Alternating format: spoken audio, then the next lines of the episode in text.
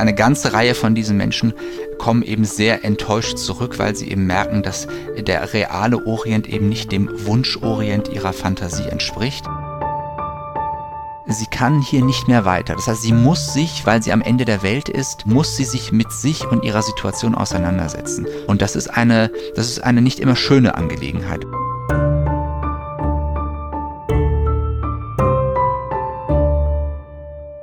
Herzlich willkommen zum Podcast zur Ausstellung Aufbruch ohne Ziel, Annemarie Schwarzenbach als Fotografin.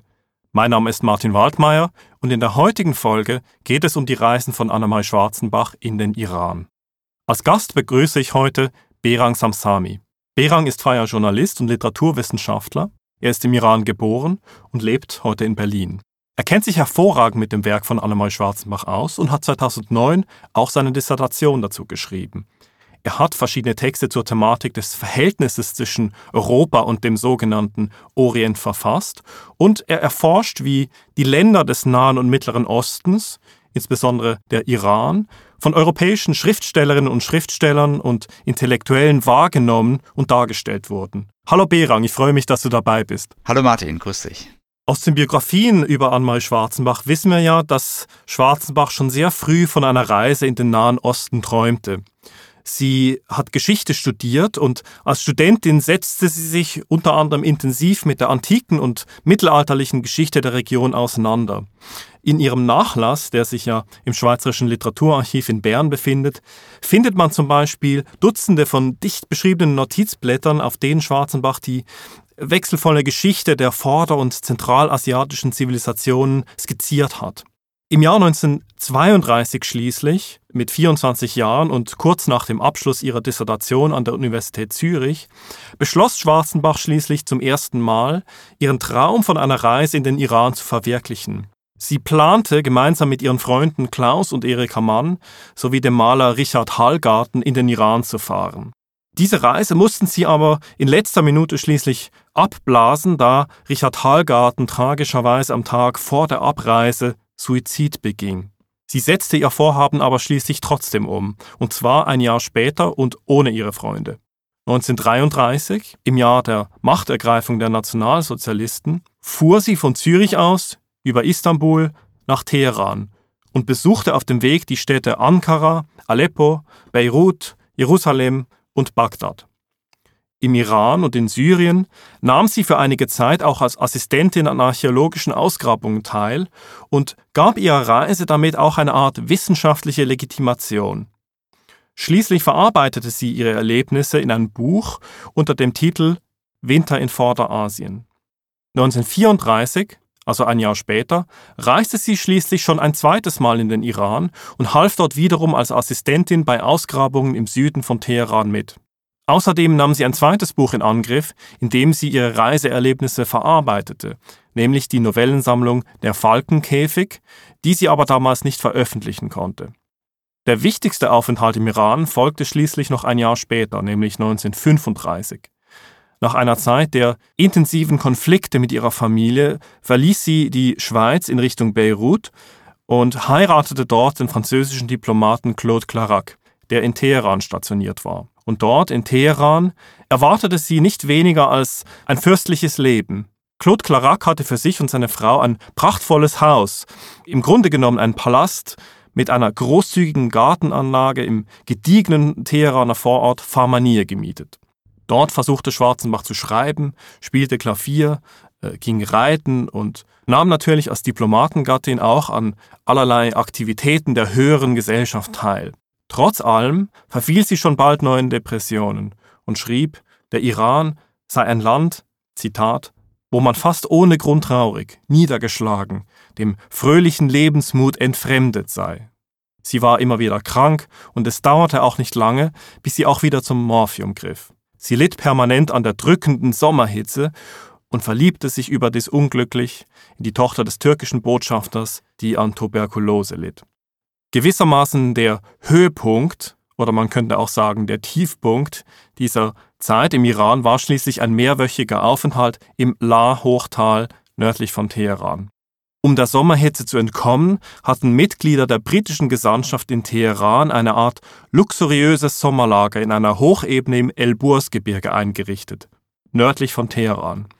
Und in dieser kargen Gebirgslandschaft, die den Schweizer Alpen gar nicht so unähnlich ist, spitzten sich Schwarzenbachs Depressionen dramatisch zu. Hier begann sie, eine Art unpersönliches Tagebuch zu schreiben. So nannte sie es. Und dieses unpersönliche Tagebuch trug erst den bezeichnenden Titel Tod in Persien, bevor sie es später umschrieb und der Roman Das glückliche Tal daraus wurde, ihr heute wohl bekanntestes Werk. Schwarzenbachs Zeit im Iran fand schließlich doch noch eine positive Wendung, nachdem sie die amerikanische Journalistin Barbara Hamilton Wright kennenlernte und mit ihr eine Beziehung einging, die sie schließlich in die USA führen würde, wo Hamilton Wright eben als Reporterin tätig war. So viel äh, zur Hintergrundgeschichte Annemarie Schwarzenbachs Zeit im Iran. Äh, Berang. Schwarzenbach war ja eine von vielen europäischen Intellektuellen, äh, Künstlern, Schriftstellerinnen und Schriftstellern, die damals vom sogenannten Orient fasziniert waren. Das war ja eigentlich nichts weiter Neues, aber woher kam diese Faszination eigentlich und wie lässt sie sich erklären? Also für diese Faszination gibt es ähm, wirklich unterschiedliche Gründe. Zum einen muss man sagen, dass es ähm, schon immer ähm, ein, ja, ein Interesse am Orient gab, ähm, durch die Jahrhunderte schon, schon vor dem 19., vor dem 20. Jahrhundert. Einmal ein Interesse an dem griechisch, an der griechisch-römischen Antike, dann an der jüdisch-biblischen Welt und dann äh, auch an der arabisch-persisch-türkisch-indischen Märchenwelt von Tausend und einer Nacht.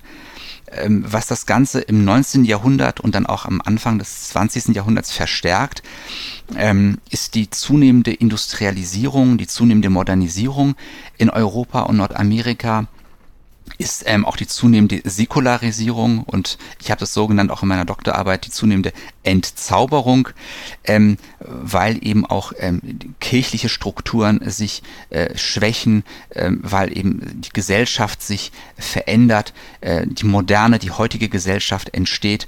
Und ähm, es gibt ähm, ein zumindest mindestens unter, äh, unter den Intellektuellen ein Bedürfnis, ähm, nach Alternativen in einer Welt, die als rational, als äh, unreligiös, als ja entzaubert wirkt. Und da bietet sich der Orient traditionell als eine natürliche, als eine einfach einfache äh, und als religiöse Gegenwelt zu diesem rationalen Abendland an. Also die, äh, die Sehnsucht nach dem Orient ist äh, die Sehnsucht nach der Wiederverzauberung, könnte man so sagen. Genau, äh, es ist äh, der Wunsch nach einer Wiederverzauberung. Ähm, die Intellektuellen beschäftigen sich sehr stark mit, mit den Literaturen, mit den Religionen und Philosophien äh, des Nahen, Mittleren und auch des Fernen Ostens. Ähm, ja, der, der, Orient ist eben ein, ein Sehnsuchtsziel, ein, ein geistiges, ein intellektuelles Sehnsuchtsziel und es gibt eine ganze Reihe westlicher Intellektueller, ähm, wie zum Beispiel Hermann Hesse, die sich auf eine reale Morgenlandfahrt begeben und ähm, in der Hoffnung halt ähm, Europa äh, dieses rationale, dieses moderne, dieses laute Europa hinter sich zu lassen und in einem ruhigen, einfachen, ähm, krisenlosen Orient äh, Ruhe zu finden, äh, Trost zu finden, ähm, dort gewissermaßen äh, eine Geborgenheit zu finden, die sie halt in ihrer eigenen Heimat, äh, in, in der Moderne halt nicht wiederfinden. Und eine ganze Reihe von diesen Menschen kommen eben sehr enttäuscht zurück, weil sie eben merken, dass der reale Orient eben nicht dem Wunschorient ihrer Fantasie entspricht, äh, auch weil eben ähm, der nahe, mittlere und ferne Osten eben durch westliche Länder stark kolonialisiert sind äh, und eben auch der moderne Kapitalismus auch da schon angekommen ist. Was mir noch, was mir noch wichtig zu sagen wäre, ist, ähm, dass wir nicht vergessen sollten, dass im 19. Jahrhundert sich auch äh, die Universitätsfächer wie äh, Iranistik, wie Indologie, wie Türkologie äh, sich entwickeln und auch aus dieser Richtung eben ein Interesse ist, vor Ort eben Forschung vorzunehmen, sei es, seien es jetzt sprachwissenschaftliche Forschung oder auch zum Beispiel archäologische Forschung. Genau, und ähm, da war ja auch Annemarie Schwarzenbach beteiligt. Also sie war ja auch als Assistentin an, äh, an Ausgrabungen äh, mit dabei. Was weißt du denn konkret äh, darüber, was Schwarzenbach ähm, motiviert hat, nach, äh, in den Iran zu fahren. Was hat sie sich von dieser Reise erhofft? Ähm, auch da muss ich sagen, gibt es wieder ein ganzes Bündel an, an, an Gründen, warum Annemarie Schwarzenbach Anfang der 30er ähm, in den ja, Orient wollte. Ich denke, dass es, wenn man auf die Zeit vor der Machtergreifung der Nationalsozialisten schaut, ist der Wunsch war eben wirklich diesem krisenhaften Europa den Rücken zu kehren und ähm, ja eine eine Alternativwelt in Anführungszeichen kennenzulernen und ähm, ein Stück weit auch Ruhe zu finden vor dieser vor dieser Unruhe vor dieser großen geistigen politischen und wirtschaftlichen Krise in Europa. Nach 33 nach der Machtergreifung der Nationalsozialisten gewinnt diese Reise noch eine andere Bedeutung, ähm, da, dadurch, dass eben ihre Freunde Erika und Klaus Mann als Emigranten nicht mehr in Deutschland leben können, ähm, verlässt sie auch äh, im Jahre 33, im Frühjahr 33 dann Berlin und sucht sich eigentlich eine neue Arbeits- und Wohnmöglichkeit. Und der Nahe Osten bietet ihr ihm die Gelegenheit, ähm, von ähm, Deutschland, von Europa eben wegzugehen. Ähm, zugleich aber auch die Möglichkeit, sich von ihrer Familie äh, zu distanzieren, weil es eben auch eine große, ähm, schwierige äh, Beziehung zu ihrer Mutter vor allem gibt, die eben deutsch-national eingestellt war und nicht wie sie eher links eingestellt war. Ähm, das heißt auch sich von der Familie äh, etwa zu distanzieren. Und der dritte Punkt war eben, ähm, sie wollte sich, wie sie auch selber einmal geschrieben hat, etwas Eigenes schaffen. Und da hat und da bietet der Orient als Möglichkeit, dort als Reporterin, als Fotografin eben Schweizer, vor allem Schweizer Zeitungen und Zeitschriften ähm, Reportagen anzubieten. Eine gute Möglichkeit, eben äh, eine solche Reise zu unternehmen. Mhm. Äh, wir verwenden den Begriff Orient äh, ja mit einer gewissen Zurückhaltung, so quasi in Anführungszeichen. warum ist eigentlich dieser Begriff problematisch? Also er ist problematisch, weil er eben sehr stark westlich geprägt ist und man hat bestimmte Assoziationen, zumindest nach meiner Wahrnehmung, äh, mit diesem Begriff. Ähm, Orient ist eben das, das, das ähm, ja, Geheimnisvolle, das Reizvolle, das auch das Unheimliche, das Exotische, man denkt vielleicht äh, eher an, an, an die Gemälde aus dem 19. Jahrhundert, wo eben Harems zu sehen sind, wo Frauen äh, in Harems sitzen, rauchen, äh, auch äh, wo man sie auch leicht bekleidet sieht. Also es sind bestimmte Bilder, die dieser Begriff Orient ähm, hervorruft und ähm, man darf auch nicht vergessen, dass es vom Orient zum Orientalismus auch nicht weit ist, was ja Edward Said eben in seinem gleichnamigen Buch auch dargestellt und kritisiert hat, dass eben der Orientalismus ähm, ja dazu dient, eben diese Region äh, mit, mit einem mit westlichem Blick äh, zu sehen und auch äh, so zu konstruieren, wie man ihn dann sehen möchte. Also nicht so wie er ist, sondern wie man ihn haben möchte. Und ähm, deswegen benutze auch ich diesen Begriff äh, inzwischen in Anführungszeichen und spreche dann eher lieber vom Nahen und Mittleren Osten. Hm.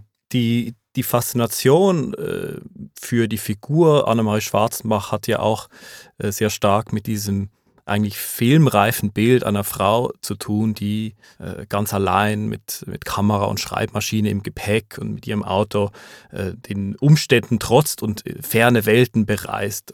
Gibt es denn in der Literaturgeschichte eigentlich Vorbilder für solche Reisen äh, eben in den sogenannten Orient, insbesondere von Frauen? Äh, Gibt es Vorbilder, auf die sich auch Anmal Schwarzenbach bezogen hat?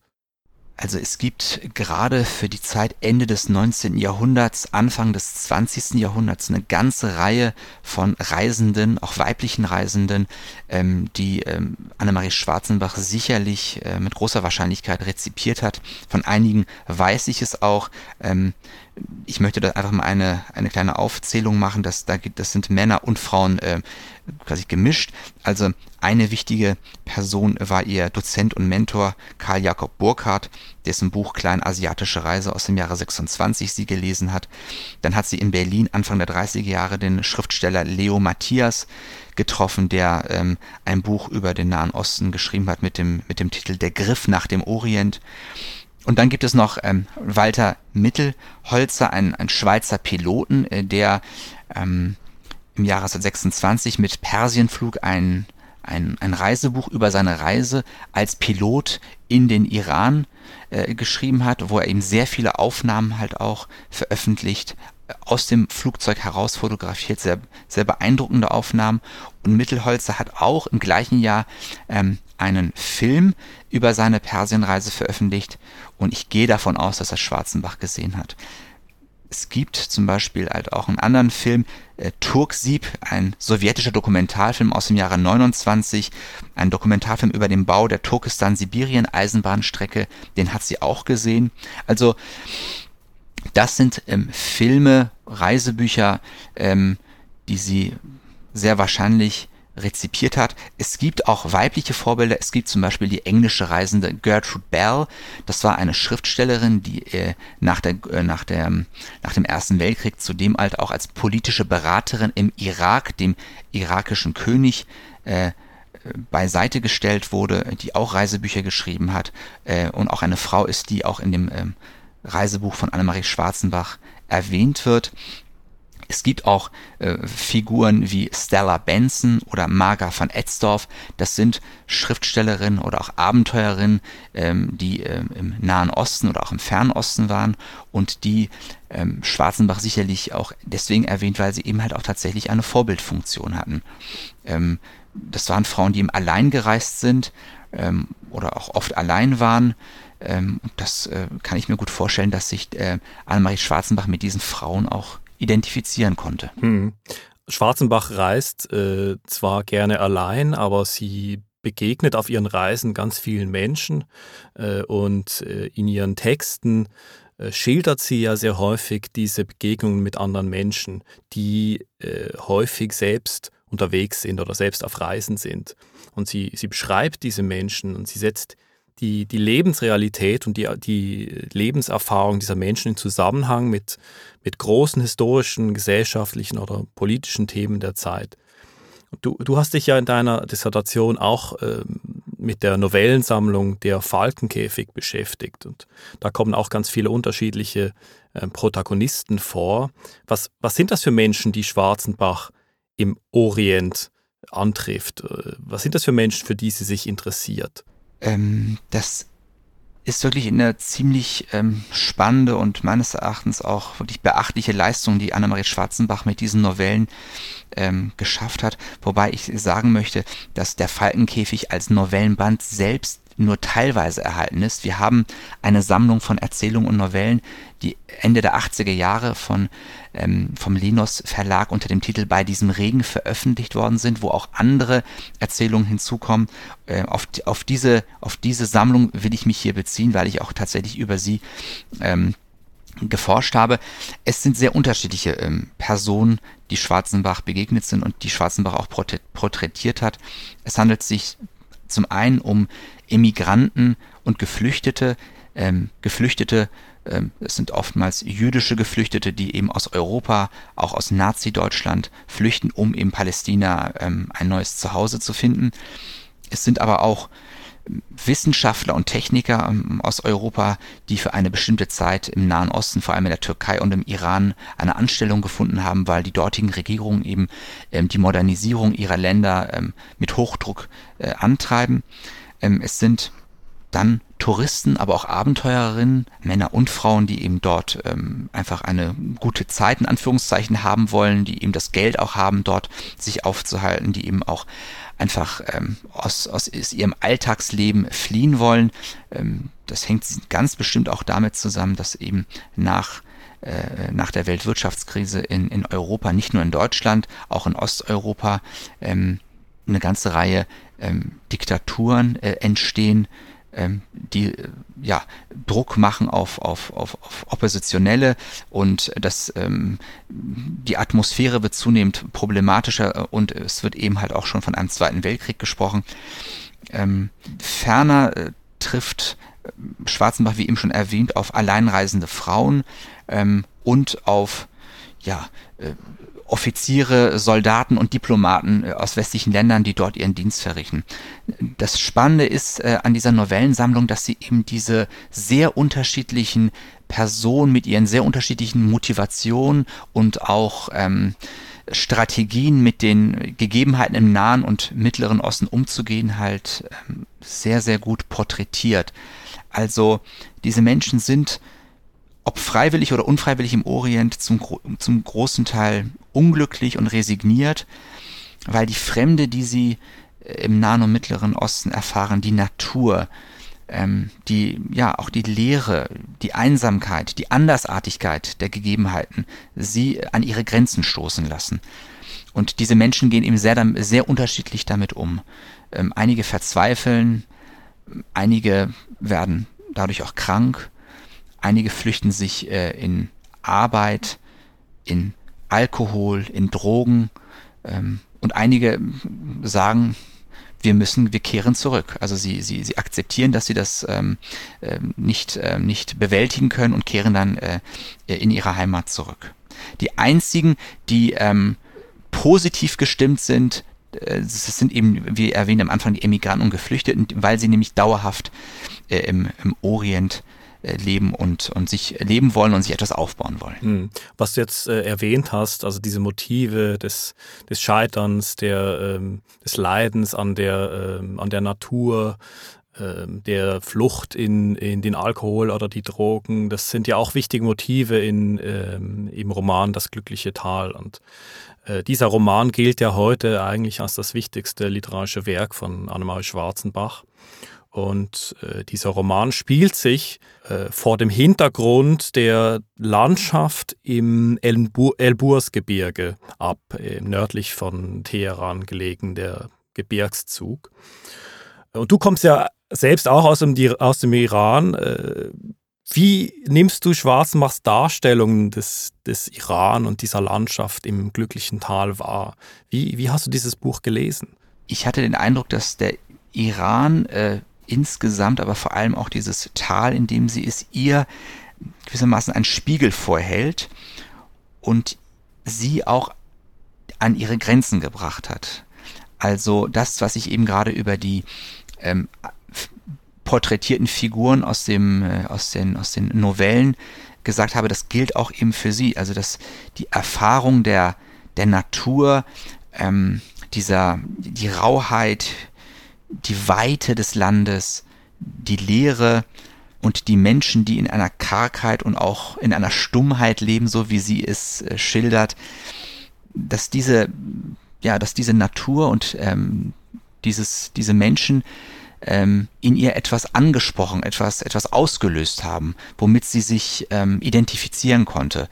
Ähm, ich hatte den Eindruck, dass sie sich mit, dass sie eben halt auch darunter leidet, dass diese, dass diese Wirklichkeit des Irans, diese Unwirtlichkeit dann aber auch eben sie an ihre Grenzen bringt ähm, und sie nicht, nicht, äh, ja, dass sie an ihre Grenzen kommt und sie bezeichnet ja eben auch ähm, äh, im, im glücklichen Tal, dieses Tal als das Ende der Welt, mhm. weil sie auch, glaube ich, selber dort merkt, dass sie dort nicht mehr weiterkommt. Es hängt sicherlich natürlich auch mit der, mit der Höhe äh, dieser, die, dieser, dieses Gebietes ab, aber auch eben dieses ähm, Abgeschiedene, dieses Leere, wo eben nur sehr wenige Menschen hinkommen, äh, dieses Isolierte, da wird sie auf sich zurückgeworfen, muss mit ihren, muss mit ihren Problemen umgehen und ähm, das beschreibt sie, finde ich, sehr, sehr gut und sehr, sehr, ja, wahrhaftig, in Anführungszeichen, äh, in ihrem Roman. Hören wir uns doch die Stelle äh, kurz an.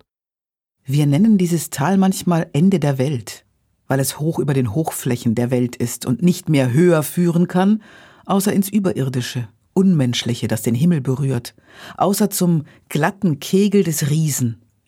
Er versperrt den Ausgang des Tals, aber wenn man ihm näher auf den schneegestreiften Leib rückt, ist er, so fern wie der Mond, doch ein herrlicher Anblick. Alle Wege, welche ich auch ging, welchen ich auch entging, endeten hier in diesem glücklichen Tal, von dem es keinen Ausweg mehr gibt und welches deshalb schon dem Ort des Todes ähnlich sein muss. Ich hatte den Eindruck, dass sie ähm, dieses Abgeschiedensein hoch oben im Tal ganz positiv, äh, produktiv nutzt, um gewissermaßen ja, ähm, ich sag mal, reinen Tisch zu machen. Ähm, für mich stellt dieses Buch ja die Quintessenz von Schwarzenbachs literarischer Arbeit dar, weil sie hier am Ende der Welt ähm, sich hinsetzt und einfach mal Revue passieren lässt, was sie ähm, in den vergangenen Jahren erlebt hat. Und das verbindet eben mit ihrer jetzigen Situation eben am Ende dieser Welt. Und sie kann, sie kann hier nicht mehr weiter. Das heißt, sie muss sich, weil sie am Ende der Welt ist, so wie sie es beschreibt, ist sie gezwungen, muss sie sich mit sich und ihrer Situation auseinandersetzen.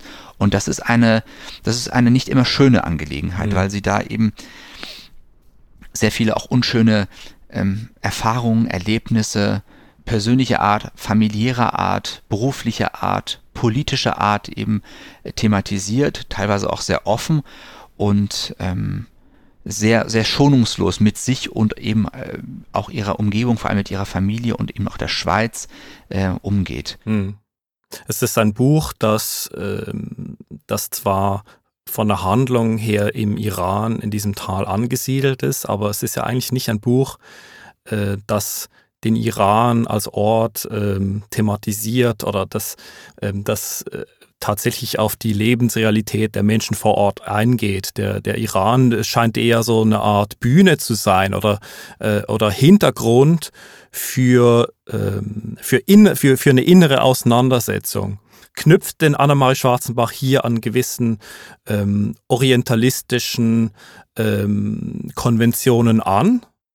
Also ich möchte da ein bisschen widersprechen, wenn ich einen Punkt noch vorhergehen darf. Ich, äh, für mich äh, ist dieser Roman schon auch ein Roman über den Iran, mhm. äh, weil sie nämlich, ähm, ich sage mal, Momentaufnahmen ihrer inneren Angstzustände äh, von Schwarzenbach liefert, Erinnerungen an frühere Aufenthalte im Iran heraufbeschwört und beides miteinander verknüpft.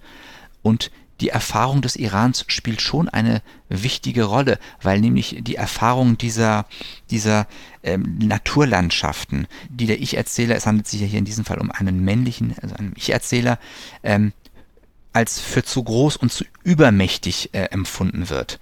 Und diese, diese Figur kapituliert davor und, und äh, setzt sich hin und ja, lässt ihr Leben Revue passieren. Also der Iran spielt schon eine Rolle, deswegen, weil nicht oft, aber an bestimmten Punkten in diesem Buch auch die Situation damals im, im Iran thematisiert. Also sie haben einige Stellen, wo ähm, Annemarie Schwarzenbach die politische Situation im Iran andeutet, wenn sie etwa andeutet, dass Reza Shah, der damalige Schah, mit größter Härte gegen politische Gegner, in dem Fall, es gibt an einer Stelle, ähm, da geht es, äh, geht, äh, geht es um Kurden, dass er mit größter Härte gegen politische Gegner vorgeht, denn, und das ist der Hintergrund äh, dieser Geschichte, äh, Reza Shah Pahlavi, 1925 mit britischer Hilfe an die Macht gekommen, hat versucht in der Folgezeit den Iran zu einem zentralistischen Staat, zu einem persischen Nationalstaat zu machen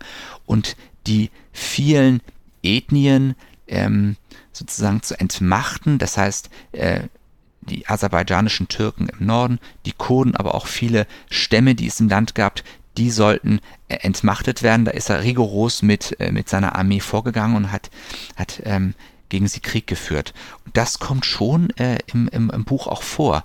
Ähm, das ähm, ist vielleicht ein sehr kleiner Punkt, aber äh, der ist mir wichtig zu sagen, weil ich äh, den halt äh, in der Forschung so gar nicht so thematisiert sehe. Überhaupt, mhm. ähm, was ich in der Forschung, das würde ich auch noch äh, gerne sagen, wenig thematisiert sehe, ist eigentlich die Situation selber im Land, weil wenn man überlegt, dass Schwarzenbach aus Europa flieht aus einem Europa, das von Faschismus, Nationalsozialismus bedroht ist, wo eben halt auch in Deutschland die Regierung nationalsozialistisch geworden ist und wo es immer mehr auf, auf einen Zweiten Weltkrieg zugeht, äh, ausgerechnet in den Iran flieht, ähm, in dem ein Schah regiert, der seit 1933 doch mit den Nationalsozialisten kooperiert, der auch einen zentralistischen Nationalstaat schaffen will, der sein Land modernisieren will ähm, und der eben mit größter Härte gegen politische Gegner vorgeht. Also der Iran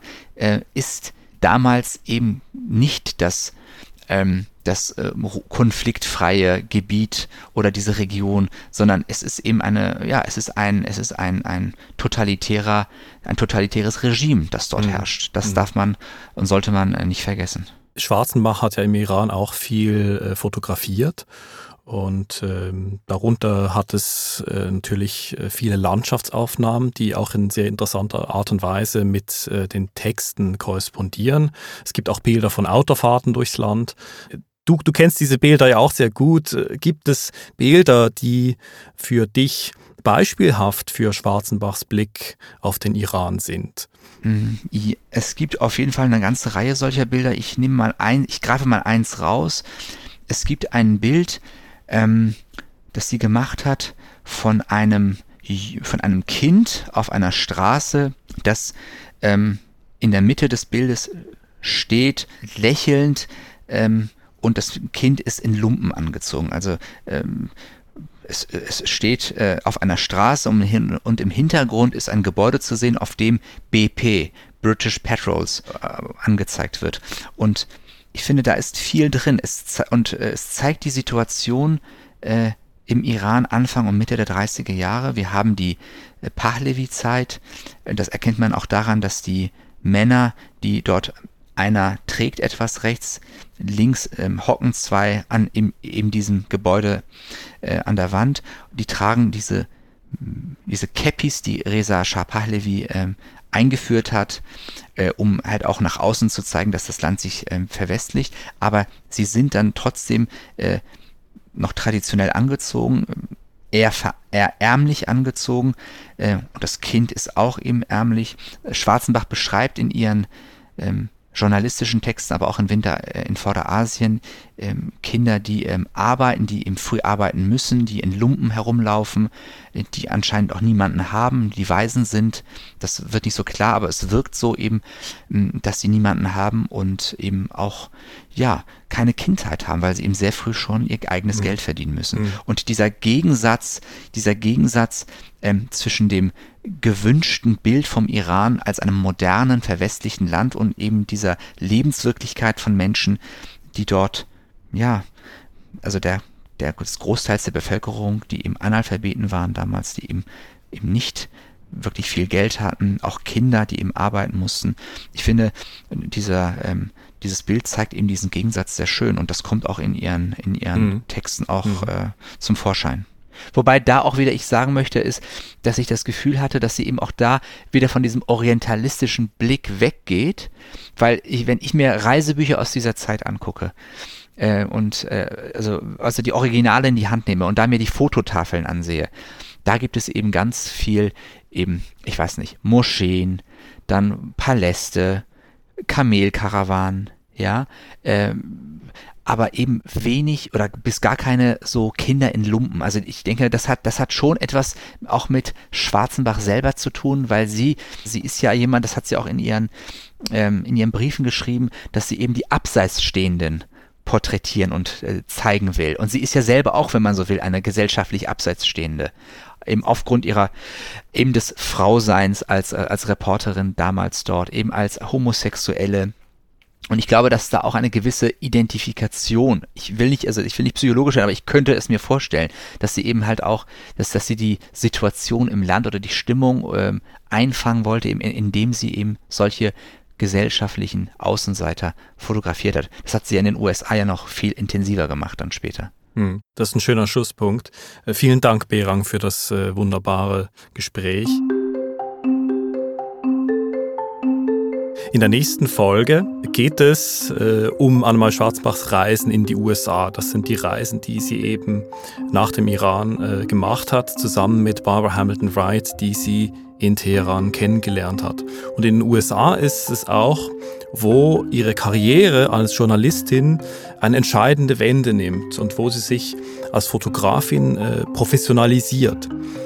Warum es Annemarie Schwarzenbach besonders in die Südstaaten zog, wie Fotografie politisch sein kann und was es mit der sogenannten Farm Security Administration auf sich hat.